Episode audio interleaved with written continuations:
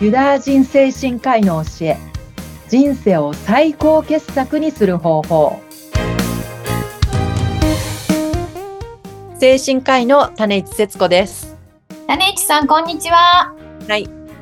今回もよろしくお願いいたします。お願いしますはい、お話伺います。私は、はい土屋純子です。どうぞよろしくお願いいたします。この番組、ユダヤ人精神科医の教え、人生を最高傑作にする方法では、え精神科医であり、産業医でもある種市節子さんに、アドラーとかフロイトなどなどといった精神科医の方の教えを噛み砕いて分かりやすく教えていただき、そのエッセンスを皆さんにぜひ取り入れていただいて、豊かな人生、人生を最高傑作にしていただきたいという思いのある番組です。はいはい、それでは、種市さん、今回はどんなキーワードでお話しくださいますか、い今回は、えーウィリアム・グラッサーの選択理論をお話しはいさせていただければと思います。はい。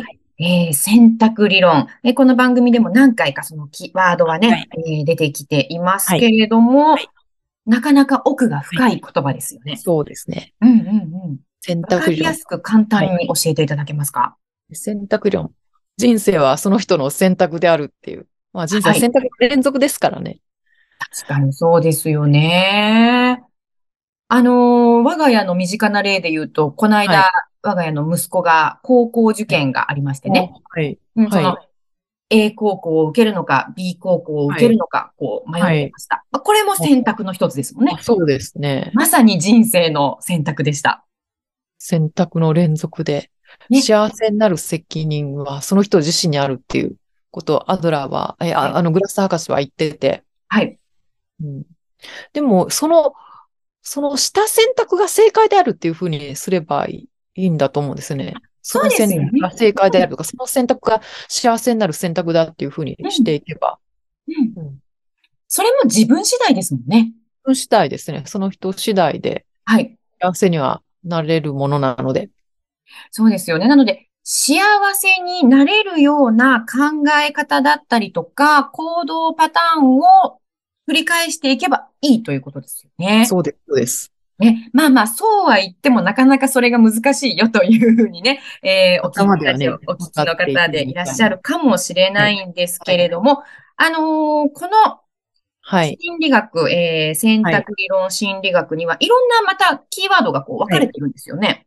グラス博士の選択理論の中で、5つの基本的な欲求っていうのがあって、 5つの基本的な欲求。はい。それも大事なんですけど、まあ、欲求ってもう言ってしまえば本能っていうふうにも言い換えられるんですけど、はいこの5つの欲求で、えー愛の欲求、はい。力の欲求、から、楽しみの欲求、楽しみ。生存の欲求、自由の欲自求、由うんこの5つうんがあるんですよ。はい、はい、はい。 5つの欲求のうち、どれが強いかは本当個人差があって、私とかはい楽しみの欲求が強いタイプなんですけど、あ、私も楽しみの欲求が強いですね。愛の欲求が強い方、女性に多くなる傾向があるんですけど、はい。愛し愛されたいっていうような欲求、うん、うん、うん、うん。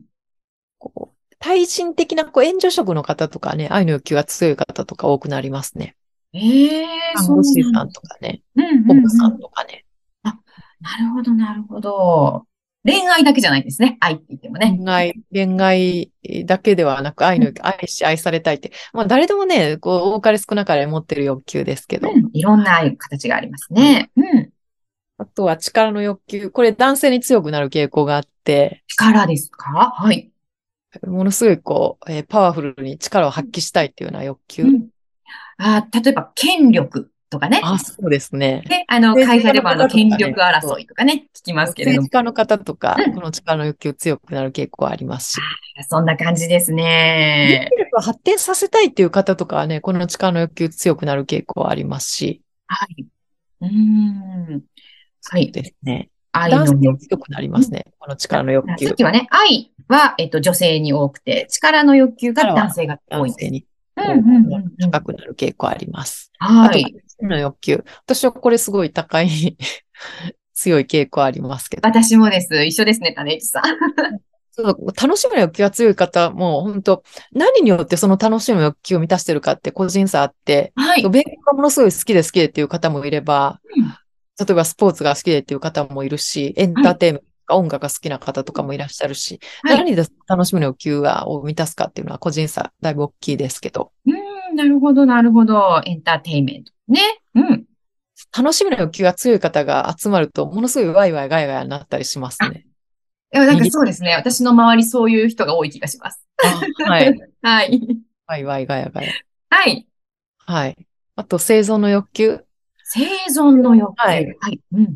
れはまあ長生きしたいっていうのは欲求ですけど、あそう、私これもある、強いかもしれないです。長生きしたいです。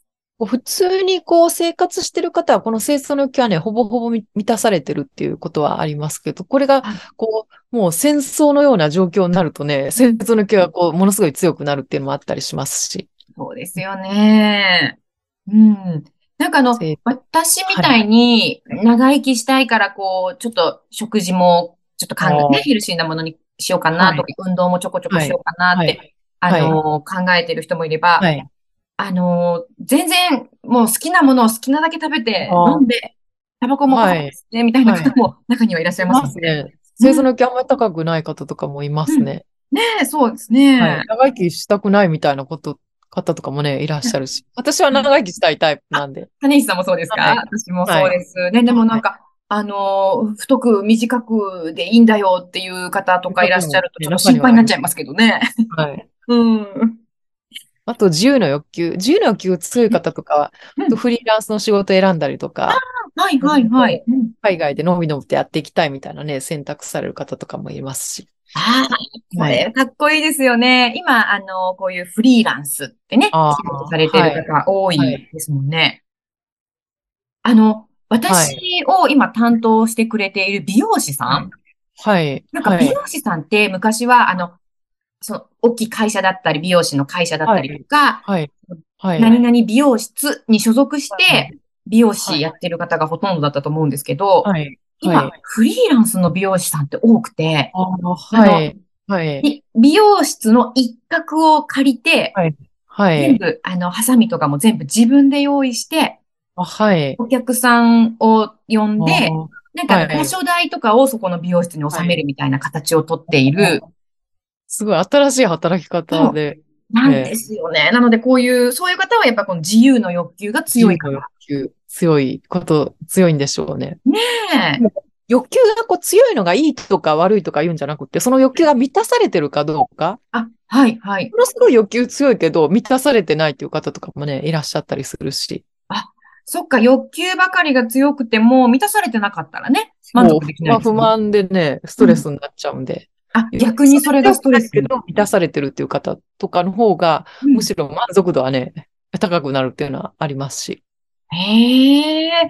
なんかあの、何気なく普は段い生きてましたけど、そうやってあの、欲求に5つあるとか聞くと、すごくなんか自分が分かってきますね。あ、私 は楽しみ、生存、こだわってでも私、楽しみの欲求が強いんで、はい楽しみの欲求のが強い人とつるんでると、なんか賑やかになって、こう、さらに盛り上がっていく。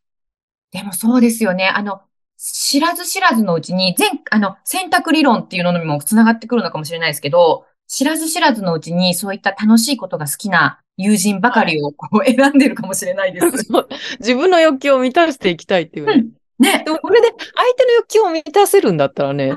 お互いにね。いいし。そうですよね。それはいいですもんね。ええそうか。だからそういった、あの、どういうふうに付き合う友達を選ぶかとか、はいどんなそう食事自を分のする欲求を満たして、相手の方の欲求を満たせるっていうのが大事で、自分の欲求だけ満たして、相手の欲求を阻害してしまうみたいになるとはね、いはい。よろしくない関係になっちゃうんで。そうですよね。はい前にもお話がありました。思いやりとかそういう話にそもうでなってすきまねす。そうね。ですね。うん。自分の欲求ばかりではダメですもんね。そうです。はい。うーん、なるほど。なので、あの、こう、ここの欲求ばっかりが強くてもダメだし、で、はい相手にも何かしてあげたいし、はい。はいバ。ランスよくその欲求を満たして満足度のはい高い生活を送る、送ることができるといいですもんはねい。。はい。はい。だって本当にあの人生って小さなことから大きなことまで選択の連続だなっていうのは、はいはいしみじみ感じますね。この5つの欲求、こう、もう、いいつれにしろ、もう、誰でもこう、ある程度は、もう、例えば力の欲求にしろ、愛の欲求にしろ、それぞれこう、ある程度は持ってるんです。どれが強いかっていうのは個人差があるっていうだけで、はい。その人のこう欲求が、うまんあ、ある程度こう満たされるように、対人関係を作っていく。うーん。話の流れの中で、あ、この人楽しみの欲求強そうだなっていうのがね、こう見えてきたりもするし。そうですよね。なんか、なんとなくわかりますよね。はい、はい。ね楽しみの欲求強い方は、だいたい笑顔が多い傾向あります。確かにそうですよね。そう。で、なんかあの、あ、この人すごくなんか自分に厳しくって、自己管理がちゃんとできてる、例えば夜更かししないとか、ヘルシーなものしか食べないっていう人はもう生存の欲求があ強い人だっはい、はたいり。するんですよね。そう、愛の欲求が強い人が集まると、すごい温かな雰囲気になっていくし。確かにそうですね。はあの、さっきい一例に出していただいたけど、ほぼさんとか、そうです看護ね師。さんとか、いつもなんかこう、ほんわか、日だまりのような笑顔の方あがそ多ういですね。温かみのあるね。温かみのある。うんうん。で、また、あの、力の欲求が強いというのは、まあ、政治家の方だったりとかね。あ、そうですね。うん。はい経営者のあ方とかねそう。であ経営者の方もそうですね。まあ、逆に言うと、そういう方じゃビジネなスいをと発。展させていくのにはね、力の欲求が強いっていうのはすごい大事だったりもしますし。そうですよね。そういう方じゃないと上にはいけないだろうし、あの、もう引いて言えば日本の経済も発展しないだろうし。うん。パワーがあるから前の人にもね、パワーを与えることができるっていうふうにもね、うんなるし。そうですよね。なので、そういう、あの、パワーだったりを分け与えられるような人にもなりたいですよね。はい、そうですね。はい。いやー、人生は選択の連続である。まずは、今日の晩ご飯何にしようかなと今私は考えてますけれどもね、 そういうのも選択はい。ですよね。チームの欲求も満たしながら選択をしていく。そうですね。そう、だからこういうご飯一つにしても、はいご。飯何にしよう。どうせだったら美味しいものが食べたい。そしてどうせだったら、あの、体にもいいものをあそうですね食べたい。そういういろんな欲求そうを、ですね。一つのことをやるだけで、いくつかの欲求が満たされるっていうのもね、あったりするんで。そうですね。なんか面白いですね。そうやって紐解いて考えていくとね。はい。ということで、あの、この選択理論心理学についてはですね、まだまだいろんなお話が聞けあそうですねそうですよはね、種市さん。はい。まだまだ続きがあるので。はい、はいぜひ次回もこの選択理論心理学について、えはいー踏み込んでね、お話ししていただければと思います。はい、ということでラジオをお聞きの皆さんまたね、えー次回の続きも楽しみにしていただきたいと思います。種市さん、ここまでありがとうございました。ありがとうございました。はい、それでは皆さんまた次回もお楽しみに。さようなら。さようなら。